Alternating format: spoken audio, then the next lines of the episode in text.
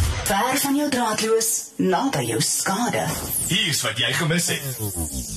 Check out our website. Op die lyn vanmôre het ons vir Henry Jackson en dit is bietjie hard aan die agtergrond. Hy's nie in 'n kroeg of iets nie. Hy's by die skool. Hoe gaan dit met jou Henry?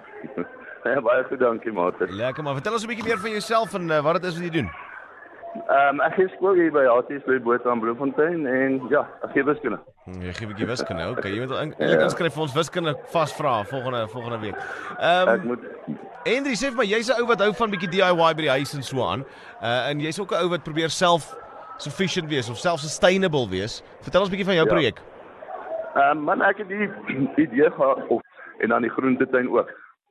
OK, die die oom is al op pensioen en goeders en hierdie goed sal nou 'n bietjie Ja. Hmm. help om uh, om om die maand uh, alles uit te kom. Ja, om ook maar 'n bietjie besig te gaan met met die eiers en die groente.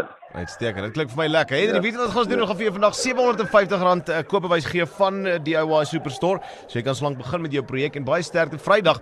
As jy gelukkig is, gee ons jou weer 'n lei en ons gee vir jou daai R12000. Uh, okay, baie dankie Mater. There we go. Henry Jackson van Ja. Bloemfontein, ons eerste wenner vir die week.